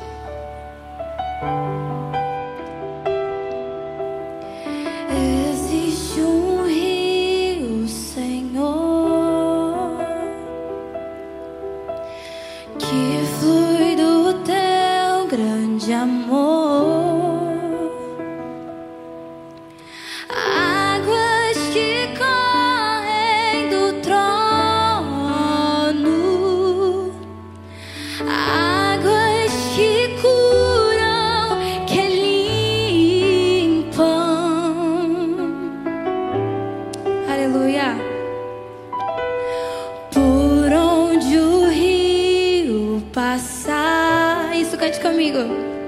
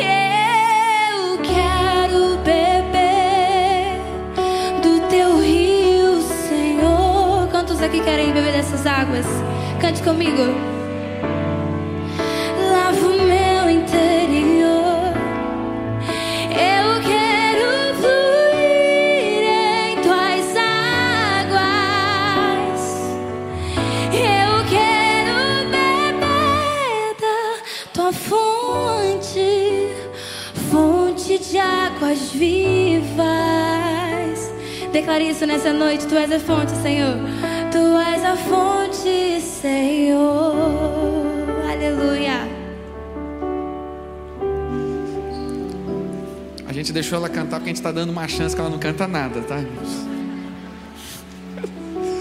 Vamos orar agradecendo a Deus pelas contribuições. Se você ainda quiser ofertar, pode, ficar à vontade, tá? Pode fazer as transferências. Pode ir ali atrás. Deus ama quem dá com alegria. Deus, muito obrigado por essa noite tão abençoada que nós já fomos ministrados pela companhia Logos e agora pela tua palavra que vai falar aos nossos corações. Obrigado por cada um que contribuiu. Abre as portas, Deus, que eles possam viver a plenitude da tua palavra, que diz que a alma generosa prosperará. Obrigado, Senhor, por cada um que está aqui. Aqueles que não contribuíram também, abençoa, abre porta de emprego, libera causa na justiça, dá ideias empreendedoras para que o teu povo possa enriquecer, sim, com o propósito de sempre ofertar, abençoar. Muito obrigado, Deus. Continua falando conosco em nome de Jesus. Amém. Queridos, se preparem. Vem coisa boa aí. É, eu lembro que há um tempo atrás, quem, se eu pergun- se quem não conhecer vai, vai ter que ser excluído da igreja. Quem conhece o Ministério Atitude aqui da igreja? Amém, né? Conhece. Eu lembro que há um tempo atrás eu assisti aque- aquele documentário, a última mensagem de Billy Graham. Tem 30 minutos, eu aconselho você a assistir. E essa mensagem eh, falou tanto ao meu coração que eu mandei para um parceiro meu, falei, olha, assiste isso aqui, fiz uma melodia e me inspirou a compor aquela canção Ponto de Encontro, é, que realmente é uma canção que a gente canta muito aqui na igreja. E hoje a gente tem o privilégio também de ter é, o vice-presidente da Associação Billy Graham ministrando a palavra. Eu vou errar a- o nome dele, com certeza. Eu treinei dez vezes, vou, vou errar. É Chris. Não, não, deixa a Clarice me falar aqui. que- Como é que é? Chris Swasson. Vamos receber esse homem de Deus aí com um forte aplauso. Eu falei errado, com certeza. e você vai ser tremendamente abençoado. Pastor, fica muito à vontade, tá? Boa noite. Falou muito bem. Meu nome é qualquer coisa que a pessoa fala, eu respondo. Eh, muitas pessoas me han eh, chamado diferentes coisas, então. eh, desculpa, primeiramente, meu portunhol. Eu estou aprendendo português. E ah, vai ser mais portunhol e talvez vai haver alguma palavra muito rara que você não conhece. Isso é uma palavra de línguas bíblicas, seguramente. Ou algo divino, algo importante. Você eh, eh, escute, ouve. Ah, pero obrigado por a oportunidade de compartilhar com vocês. Meu nome é Chris Swanson, e falou muito bem. E uh, é um privilégio acompanhar vocês. Eu teve tempo de falar um pouco com o pastor Josué. Eu dou, uh, estou agradecido com Deus, com o ministério da Igreja Atitude. Eu conheço um pouco nestes últimos anos o que Deus está fazendo através de vocês e é uma grande obra para o reino de Deus. Um privilégio acompanhar a vocês hoje. Eu uh, estou aprendendo português e também tratando de ser carioca. Eh, quase sou carioca, mas falta um pouco mais. Eu torço para Flamengo. Não sei se é bom ou mal. O mais importante é que eu torço para Jesus. E. Uh, eu, eu uh, percebo que vocês também. Outra coisa, eu tenho que dizer isto: é muito complicado eh, pregar em estes dias de pandemia, porque vocês, eu não posso ver suas caras completas. Eh, eu, eu recomendo que vocês usem algo assim. Isso vai ajudar para que eu possa sentir mais alegria. Então, vou perder todo aqui. A Associação Evangelística Billy Graham está em Rio de Janeiro, voltando depois de 47 anos. Eh, o Maracanã, 1974, Billy Graham pregou uma grande cruzada Algumas, alguns de vocês talvez têm memória disso. E agora, 47 anos depois, estamos de volta em Rio de Janeiro, convidado por as igrejas evangélicas do Rio. E uh, tem escritório em Barra de Tijuca. Eh, vários de vocês estão já envolvidos com a equipe. Estamos com o desejo de alcançar e mobilizar mais de 10 mil igrejas em Rio para um evento massivo em dezembro 11 e 12 na praia de Copacabana. Nosso sonho é llenar a praia de Copacabana com gente que não conhece a Jesus Cristo, convidado por vocês, o povo de Deus, convidando e trazendo a praia dois noites, um evento massivo Pregando vai estar o filho de Billy Graham, Franklin Graham, e música de artistas internacionais e nacionais do Brasil. Um tempo muito abençoado e eu penso que Deus está preparando seu povo, seu povo, agora para uma cosecha enorme em Rio de Janeiro que vai seguir transformando a esta hermosa, maravilhosa cidade e todo o estado também. Então, por favor, esteja orando e vamos estar informando mais e mais, porque há muito que vai acontecer entre agora e dezembro. Pero esta noite eu quisiera abrir a palavra de Deus, se você tem sua Bíblia, eh, eh, impresso ou digital também, no livro do Atos, capítulo 8, eh, começando no verso 26.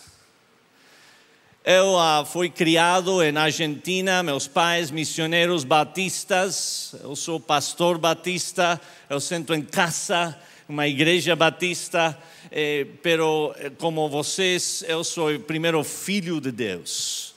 E uh, eu estou convencido de várias coisas. Eu quisiera perguntar a você se você também está convencido de um, uma coisa em particular. E é isto. Eu gostaria, se você está de acordo com isto, que você responda eh, eh, falando a palavra amém, ok? Quantos de vocês estão convencidos que Deus é soberano? Amém, excelente. Quantos de vocês estão convencidos que existe a coincidência? Glória a Deus. Casi ninguém falou amém. Porque, por que eu falo isso? Porque se você está convencido que Deus é soberano, então é impossível que existe a coincidência. Eh, Deus conhece cada detalhe de sua vida e minha vida. agora, cada detalhe. A pandemia não é surpresa para Deus. Eh, Deus tem propósito, aún em este tempo muito difícil, do pandemia, do vírus, de pessoas morrendo, de situações extremas, situações difíceis do recurso, de emprego, muitas coisas. Deus não está surpreendido, Deus é. Vamos tentar outra vez. Deus é. Amém. Deus é soberano. O problema que eu, eu observo é que muitas vezes para a igreja é muito fácil falar amém, Deus é soberano, pero quando a igreja sai por as portas e volta às suas casas, sua vida diária mostra outra coisa. Hoje eu estou observando quando eu viajo a diferentes países, lugares que muito da igreja evangélica está vivendo com temor, com muita ansiedade, pânico. E eu pergunto: qual Deus você louva? Qual Deus você serve? É o Deus soberano, que ama você, que conhece a você, que conhece cada detalhe de sua vida, o outro Deus. Como está vivendo sua vida hoje, no meio de uma pandemia, uma situação extrema? Porque o mundo está mirando a igreja atitude, ou alguém que eh, eh, diz: Eu sou eh, cristiano, eu sou crente, eu creio em um Deus do do, do esperança, do paz. Minha vida talvez refleja outra coisa. Pois em eh, o livro do Atos encontramos uma história bastante conhecida de um servo de Deus, seu nome Felipe. E Felipe te, teve um, um encontro divino com um homem, um eunuco, etíope, ministro de finanças de Etiopia. Vamos a eh, ver esta história em um momento, mas primeiro quero simplesmente eh, compartilhar uma história que impactou minha vida como pastor. Eu estava pastoreando em uma igreja em Califórnia e estava eh, eh, ensinando uma série sobre o evangelismo, ensinando, eh, pregando que Deus ha chamado a todo crente a, a, a, a missão de fazer discípulos. Mateo 28, que todos nós temos a mesma chamada de compartilhar a Jesus Cristo com meus amigos, vecinos, família que não conhecem a Ele. E eu estava recomendando à nossa congregação que cada um deles tenha uma lista de três pessoas por lo menos sempre, três pessoas em sua vida que não conhecem Jesus Cristo, que você está orando, você está buscando servir e relacionar para conversar e compartilhar Jesus Cristo. Eu cheguei à minha casa um dia depois de um dia longo de pregar e estava cansado, pero contento, alegre, e o Espírito de Deus falou ao meu coração com esta pergunta: Oi, Cris, e sua lista de três? Quem és? Eu respondi, pois, eu sou, eu sou pastor, estou pregando, eu estou ensinando, eu estou equipando os santos, Pai. Eu, sim, sim, Cris, pero se você está pregando, tem que estar praticando também. Qual é sua lista de três? Então eu pensei, Deus, qual, quais três pessoas na minha vida você quer que eu tem em minha lista e um nome imediatamente vem a, a, a meu mente. Eh, seu nome é Jeff. Agora, eu não sei se você tem esta experiência, eu tive esta experiência neste momento eh, com Jeff. Jeff foi meu vecino. Ele morava ah, perto da minha casa e, e ele era um vecino louco. Você tem vecino louco? Em Brasil não tem, ou se eu vejo algumas mãos, Deus abençoe a você. Porque o vecino louco era Jeff, em minha vida, eh, ele, ah, alguém eh, com personalidade muito grande, gritava, fazia muito eh, bullido e muita batalhava com várias coisas difíceis, batalhava com álcool e ele pintou sua casa um color horrível. Isso sim foi muito problemático para mim. Pero eu senti que Deus falava, Chris, Jeff está em sua lista. Ok, eu comecei a orar por Jeff. Eu comecei a servir a Jeff, eu estava cortando a, a gramada, eu não sei se estou falando bem, pero você entende. Eu continuei eh, eh, cortando na casa eh, do Jeff sem que eu eh, pida permisso, simplesmente para servir a ele. Eu, eu estava fazendo um churrasco, não como o Brasil, não, não tinha picanha, pero muito boa. E, e, eu fazia churrasco, eu compartia com ele, e eu sentia que eu estava cumprindo com a missão que Deus havia dado de orar e servir, ser mãos e pés de Jesus Cristo na vida de Jeff. Hasta que um dia, alguém tocou a porta da minha casa. Eu abri a porta, eu estava o filho do Jeff chorando. Oi, Randy, que passa? Cris, meu pai morreu. Seu pai morreu? Não. Ele teve um ataque do coração e ele está em uma coma agora e o doutor fala ele não vai a viver. Estamos esperando o momento que ele parte completamente. Eu vou ser honesto, nesse momento eu sentia muito mal para Randy, mas eu sentia mais mal para mim. Culpable. Porque eu me di conta que eu havia orado, excelente, servido, excelente, mas eu não havia tomado o momento de abrir minha boca e falar o nome de Jesus Cristo a alguém que precisava e agora ele havia morto e ia ir eternamente separado de Deus ao inferno. Agora, eu entendo claramente que Deus salva, eu não salvo. Eu não tenho poder para isso.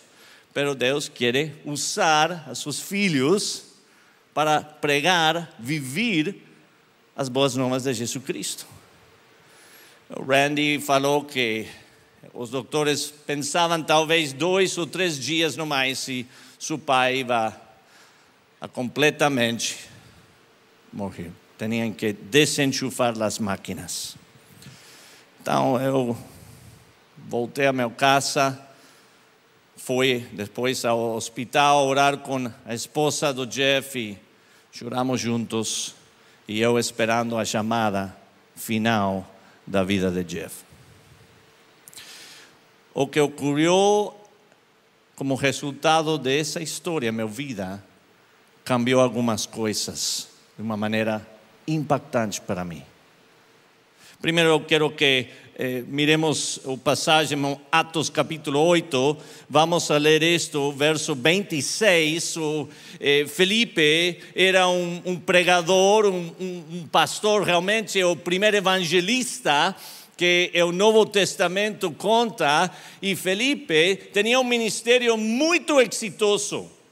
Ele havia estado em Jerusalém, ele havia estado eh, perto quando eh, Esteban foi apedreado e depois a igreja dispersado e, e, e Felipe foi a Samaria para proclamar as boas novas de Jesus Cristo su ministério crescendo, su ministério grande, um ministério tão exitoso que os líderes de Jerusalém vêm a visitar a Felipe a Samaria para comprovar, verificar que realmente isto estava passando, surpreendidos. Sua vida bastante normal. Não sei como está sua vida hoje, tem seus hábitos, eh, su, sua agenda bastante normal, pero eh, Deus tem uma tendência de interromper, de, de cambiar nossa direção de um momento para outro, e assim ocorre na vida do Felipe. Vamos a ler o verso 26. Fala: Um anjo do Senhor disse a Felipe: Levanta-se, vá para o sul, no caminho que desce de Jerusalém a Gaza. Este se acha deserto. Eu vou ir pausando, se está bom. É, é, anjo do Senhor fala a Felipe, não dá a Felipe o destino final. Só disse: levanta e começa a caminhar no caminho hacia o sul, hacia, hacia Gaza, um caminho deserto, não um caminho boa. Deus fala: você tem que começar a mover agora. Impressionante para mim é ler o que Felipe eh, faz. Felipe se levantou e foi, verso 27. Havia um etíope, eunuco, alto oficial de Candace, rainha dos etíopes, o qual era superintendente de todo o seu tesouro. O etíope era essencialmente o ministro de finanças da Etiopia, um homem de muita importância, muita influência, e por coincidência, não, por Deus incidência, o etíope estava indo no mesmo caminho que Felipe e Deus havia preparado um encontro divino. Eu quero que você saiba isto. Deus tem encontro divino para cada um de vocês hoje. Aqui, depois, você vai eh, sair a comer, talvez, vai voltar à sua casa, e Deus tem um encontro divino para você hoje, amanhã, o outro dia, em três semanas, em dois meses. Cada dia que você vive, Deus tem encontros divinos. Quando você sube a ônibus, e se senta na cadeira e aqui perto, ao lado, em espanhol, há alguém que você não conhece. Esse é um encontro divino, não é coincidência, porque Deus é soberano. Ele conhece tudo. Não tem surpresas. Felipe entendia isso. O anjo do Senhor fala a ele: levanta e camina, e ele foi. E a palavra de Deus, é verso 28, um pouco antes disso, ele tinha, tinha, tinha, perdão, me oportunou, tinha vindo adorar em Jerusalém, estava regressando ao seu país. Adorar, a palavra adorar. Aqui não tem o significado que nós pensamos. Adorar, louvor, oração, leitura da Bíblia en este caso, a palavra adorar en el griego significa investigar. O etíope não conhecia Jesus Cristo, ele queria conhecer mais, estava investigando. Deus havia preparado seu coração, Deus prepara o coração de nossos encontros divinos, porque Deus é soberano. E a palavra de Deus, Deus fala que ele estava voltando de Jerusalém, vinha lendo o profeta Isaías. Pensemos por um momento, lendo o profeta Isaías. Se eu leio, estou lendo o profeta Isaías, normalmente eu tenho um livro. E nesses dias não tem livros, tem pergaminho. Se você conhece o livro de Isaías, não é um librito. Em espanhol, falaríamos um librote grande, um pergaminito não, pergaminote, grande. E ele estava lendo o livro do Isaías. Isso é importante que nós conhecemos isso nesta história, porque Deus é soberano, é um Deus de detalhe. E fala a palavra de Deus. Então, verso 29, o Espírito disse a Felipe: aproxime-se dessa carruagem e acompanha. Pensa por um momento nesta situação. Nós, algum de vocês, sai esta noite, sai à calle, à rua aqui, está esperando para cruzar a rua, no semáforo, e chega um limusina oficial Tem polícia adiante ou detrás, e você nota que é alguém importante, o prefeito do Rio de Janeiro. Ah, interessante. E o Espírito de Deus fala a você, aproxima-se ao limusina e acompanha. O que vai fazer você? Honestamente. Eu? Eu vou ter uma conversação com o Espírito de Deus. Mirando o semáforo, falando com o Espírito, hasta que o semáforo cambia ao verde e se vai a limusina e eu posso dizer, ah, desculpa, a próxima vez eu vou obedecer. Sendo honesto, Felipe responde a esta mesma situação, verso 30, correndo para lá, Felipe ouve que o homem estava lendo o profeta Isaías, então perguntou: O Senhor entende o que está lendo? Felipe responde com fé, Felipe entende que Deus é soberano, Felipe entende que cada oportunidade é um encontro divino que Deus coloca em nosso caminho, aún no meio de situações de deserto. Alguns de nós, alguns de nós hoje, estamos em situações muito difíceis em nossas vidas, relações muito tensas, falta de emprego falta de recursos, situações de saúde muito precário, muito difícil. E Deus quer obrar encontros divinos através de você, aún nesses momentos. Felipe estava em um caminho ao deserto, um momento, um lugar feio, um lugar ruim. E Deus usou a ele. Deus provejou um encontro divino e Deus provejou cada detalhe, preparou o livro de Isaías. E Felipe, vendo isso, fala: O Senhor entende o que está lendo. Ele viu, viu que ele estava lendo Isaías. E o etíope, eunuco, responde: Como poderei entender se ninguém me explicar? E convidou Felipe a subir, a sentar-se ao seu lado. Ora, a passagem da Escritura que ele estava lendo era esta. Você vai encontrar em Isaías capítulo 53, versos 7 e 8, é o mesmo. Foi levado como ovelha ao matadouro e como um cordeiro mudo. Diante do seu tosqueador, ele não abriu a boca. Não sua humilhação, ele negara justiça. Quem poderá falar de sua descendência? Porque a vida dele é tirada da terra. Dois versículos. Ele havia chegado a esse lugar no pergaminho, justo nesse momento que Deus tem seu servo Felipe caminhando no caminho do deserto, sem conhecer o destino final, simplesmente sendo obediente à voz do, à voz do Espírito Santo, e Deus teve o momento de um encontro divino. Eu leio isso e quedo impactado.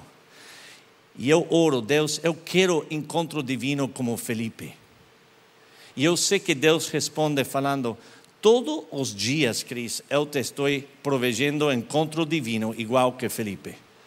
Você tem que mirar, você tem que ouvir e você tem que obedecer. Ok, Deus. Estou listo, você está listo porque Rio de Janeiro precisa de um povo de Deus que entende um Deus soberano, um Deus que se deleita, ama você. Você é uma nova criação, fala a Escritura. Você tem poder por o Espírito Santo e Deus quer usar você em qualquer circunstância que você está. Crê isso? Está convencido disso? Porque Deus tem algo grande para fazer através de sua vida, assim como Felipe. Então, verso 34, o eunuco disse a Felipe: Peço que você me explique o que se refere ao profeta. Fala de si mesmo ou de outra pessoa? Eu me imagino que Felipe, nesse momento, começou internamente a rir. Como dizer, você é incrível. De todo o pergamino, ele lê estes dois versículos, os dois versículos talvez mais pregados em profecia, conhecidos de profecia sobre o Messias. Deus, você é incrível. E responde Felipe. Então, Felipe explicou. E começando com esta passagem da Escritura, anunciou ele a mensagem de Jesus. Deus havia servido a Felipe em um prato a oportunidade do encontro divino de abrir sua boca. Quando eu leio isso, eu penso na minha situação com Jeff. Quantas vezes Deus havia provisto uma oportunidade para que eu fale, que eu abra minha boca e fale, Jeff, você precisa da esperança de Jesus Cristo. Mas eu não teve, eh, se, se fala em português, é coragem de fazer isso. Porque eu tinha temor de ser rechaçado. De ser, eh, que, que Jeff não queira mais falar comigo, oh, outro cristiano louco, crente louco. Eu sou louco por Jesus. Pero eu vivo minha vida assim. Eu estou convencido que cada momento que Deus provee em nossas vidas, Ele quer que nós proclamamos a Jesus Cristo. Eu viajo muito, eu viajo como 150 dias por ano, em diferentes partes da Latinoamérica. E uma vez eu estava em México e eu tenho muitas oportunidades de andar em táxi ou Uber. Então eu, eu estou convencido que quando eu pido Uber, meu aplicativo, que Deus não manda o Uber para levar a, a meu destino final. Esse não é o propósito de Deus. Ele manda o Uber, o motorista do Uber, para que eu seja fiel em falar de Jesus Cristo. E ele me dá cinco minutos, ou se eu estou em trânsito em Rio de Janeiro, 50 minutos. E eu tenho que pedir a Deus como eu vou falar disso. Em México, eu saí do aeroporto, entrei ao Uber, o motorista Carlos, eu eh, conhecia ele, eu sempre pido seu nome, olá, como você, Carlos, que bom. E eu pensando, meu Deus, como vou a criar uma conversação.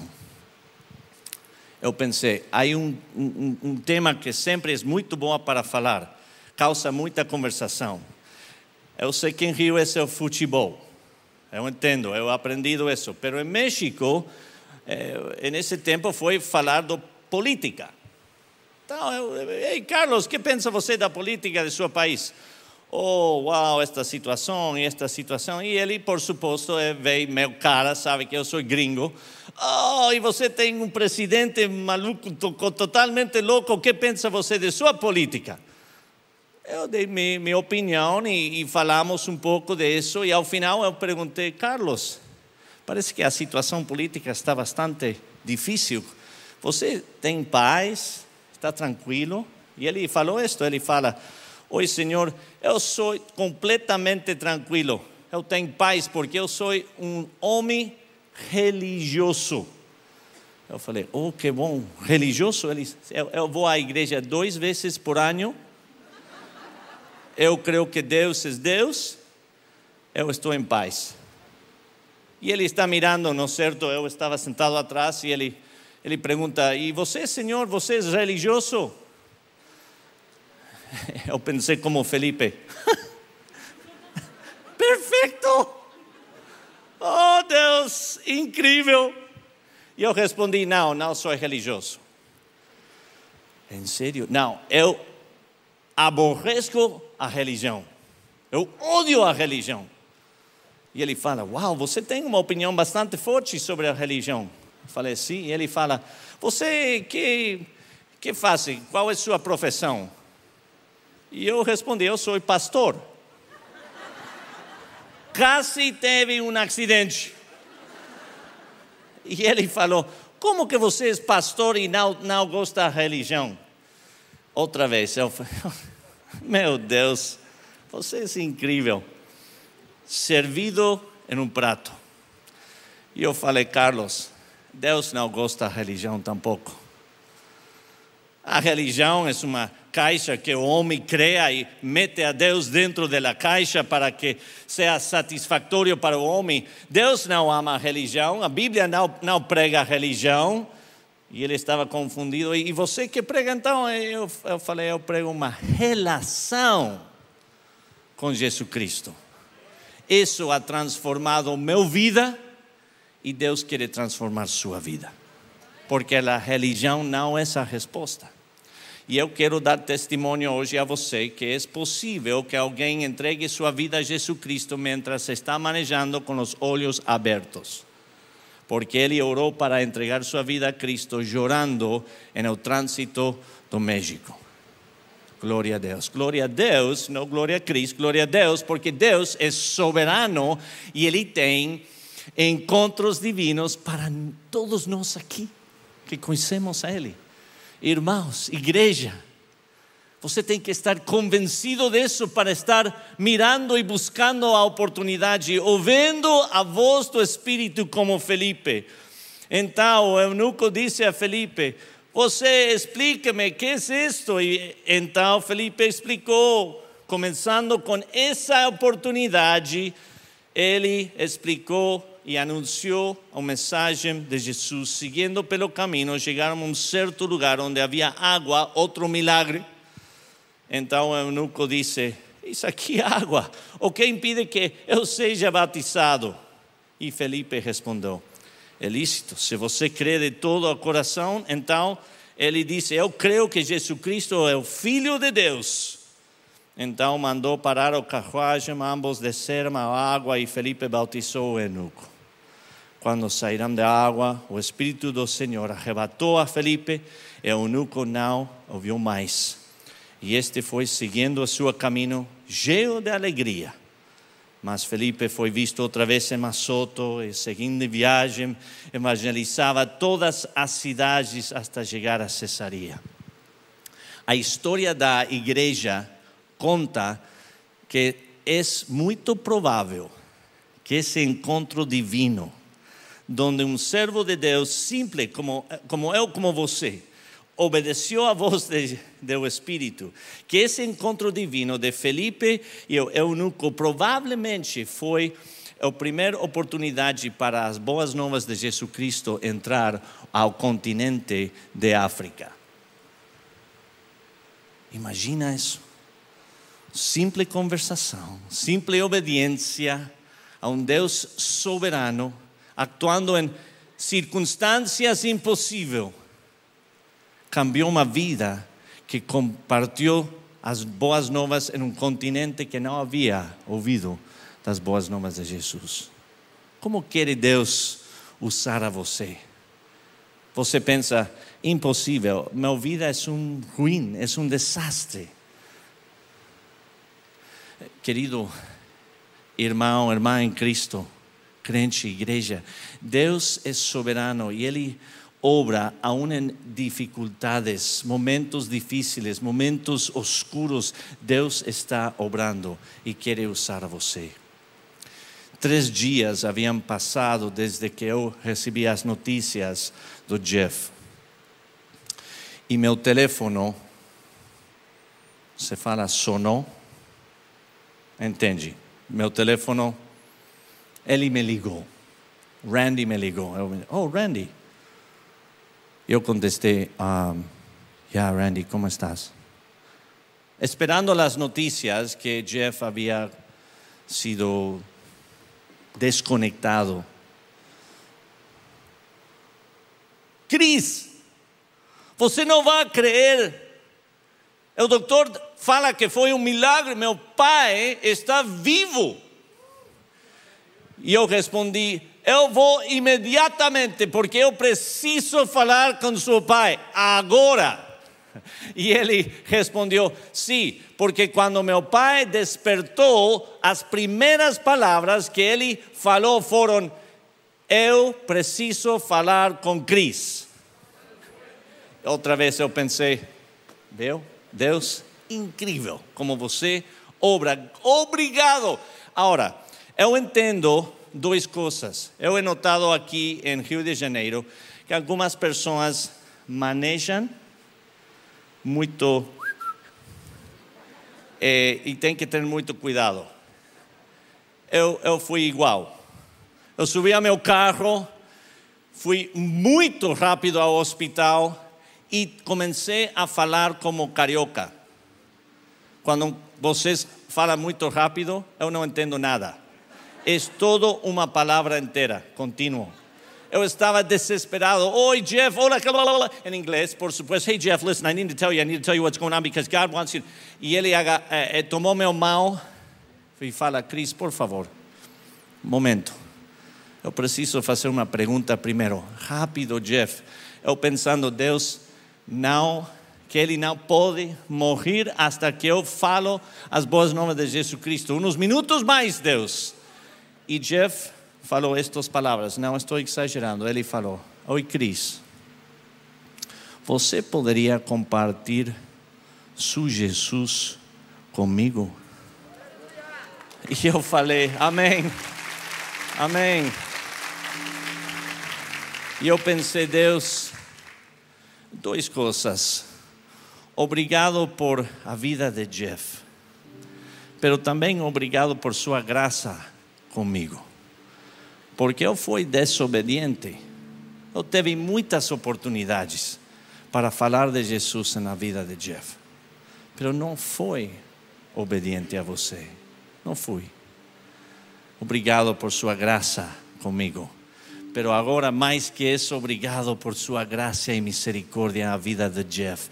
E esse dia, Jeff orou, entregou sua vida a Jesus Cristo, foi bautizado umas semanas depois e Deus transformou sua família. Glória a Deus, porque Deus é. Deus é.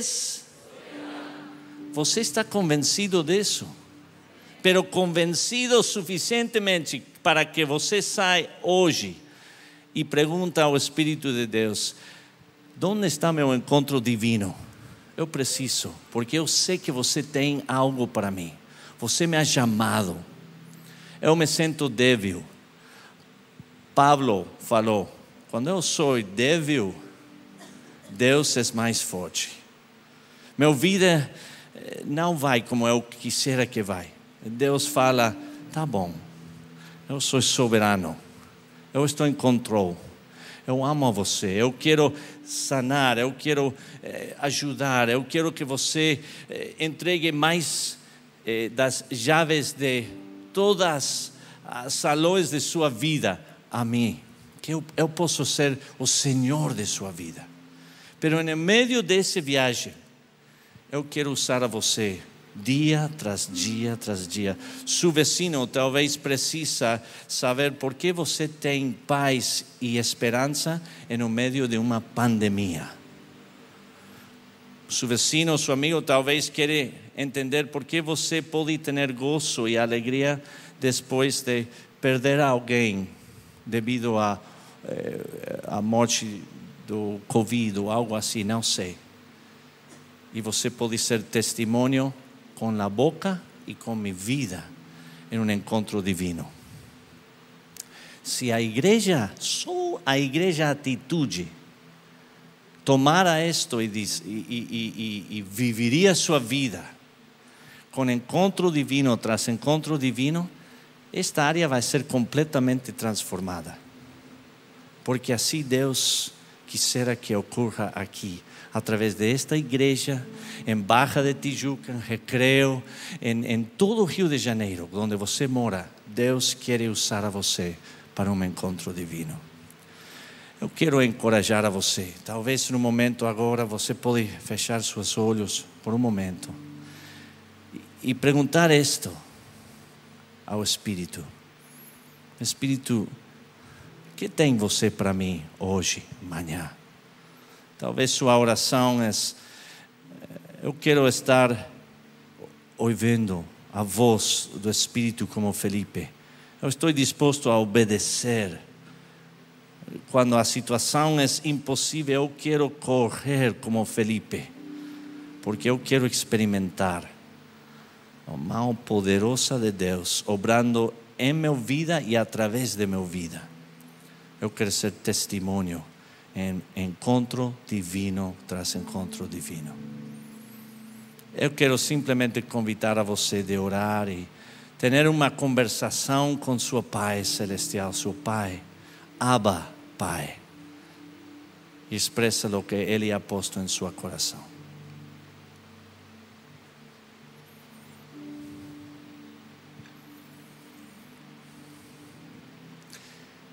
Deus, obrigado por Sua palavra, seu servo Felipe, o exemplo de sua vida.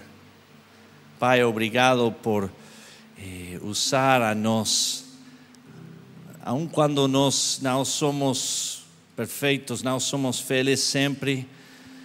Deus, você tem graça e misericórdia conosco. Obrigado, Pai. E obrigado, Pai, por chamar a seu povo, a seus filhos a ser portadores das boas novas de Jesus Cristo. Estamos antecipando grandes coisas, Pai, hoje, amanhã, depois, e vamos a dar glória a você por cada encontro divino. Te amamos, Deus, em o nome poderoso de Jesus Cristo. Amém.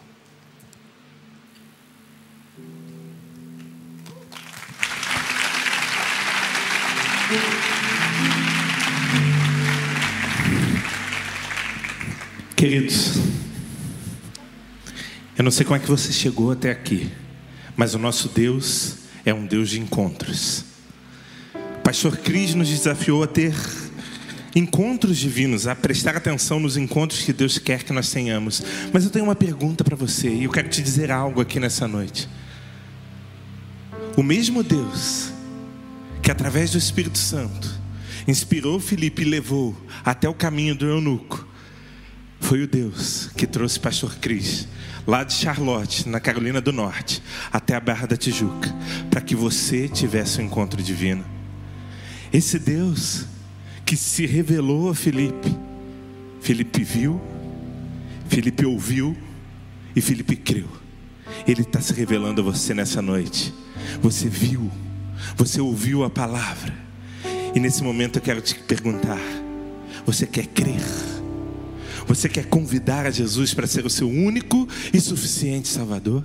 Eu queria te convidar a fechar os seus olhos por mais um minuto. E se você chegou aqui e nunca abriu seu coração para Jesus e o convidou para ser Senhor e Salvador da sua vida, eu queria te convidar a repetir uma breve oração comigo nesse momento. É você e Deus, no seu coração. Você não precisa falar em voz alta, mas ore comigo. Senhor Deus, eu abro meu coração e eu entrego a minha vida a Ti. Eu, te, eu confesso Jesus como meu único e suficiente Salvador. E eu te agradeço por este encontro divino que o Senhor me deu nesta noite. Perdoa os meus pecados. Escreve meu nome no livro da vida. Em nome de Jesus. Amém. Ainda de olhos fechados, se alguém fez essa oração comigo, levante uma de suas mãos, eu quero te conhecer. Alguém nessa noite está abrindo o coração para Jesus? Levante uma de suas mãos, eu quero orar por você. Alguém, levante uma de suas mãos. Se você teve um encontro divino com Jesus, levante a sua mão nesse momento, nós queremos orar pela sua vida. Alguém, aonde Alguém levante lá atrás, Deus abençoe. Ah, Deus abençoe lá atrás também, Deus abençoe. Ah, mais alguém, levante uma de suas mãos, eu quero orar por você. Ah, mais alguém que está tomando essa decisão nessa noite?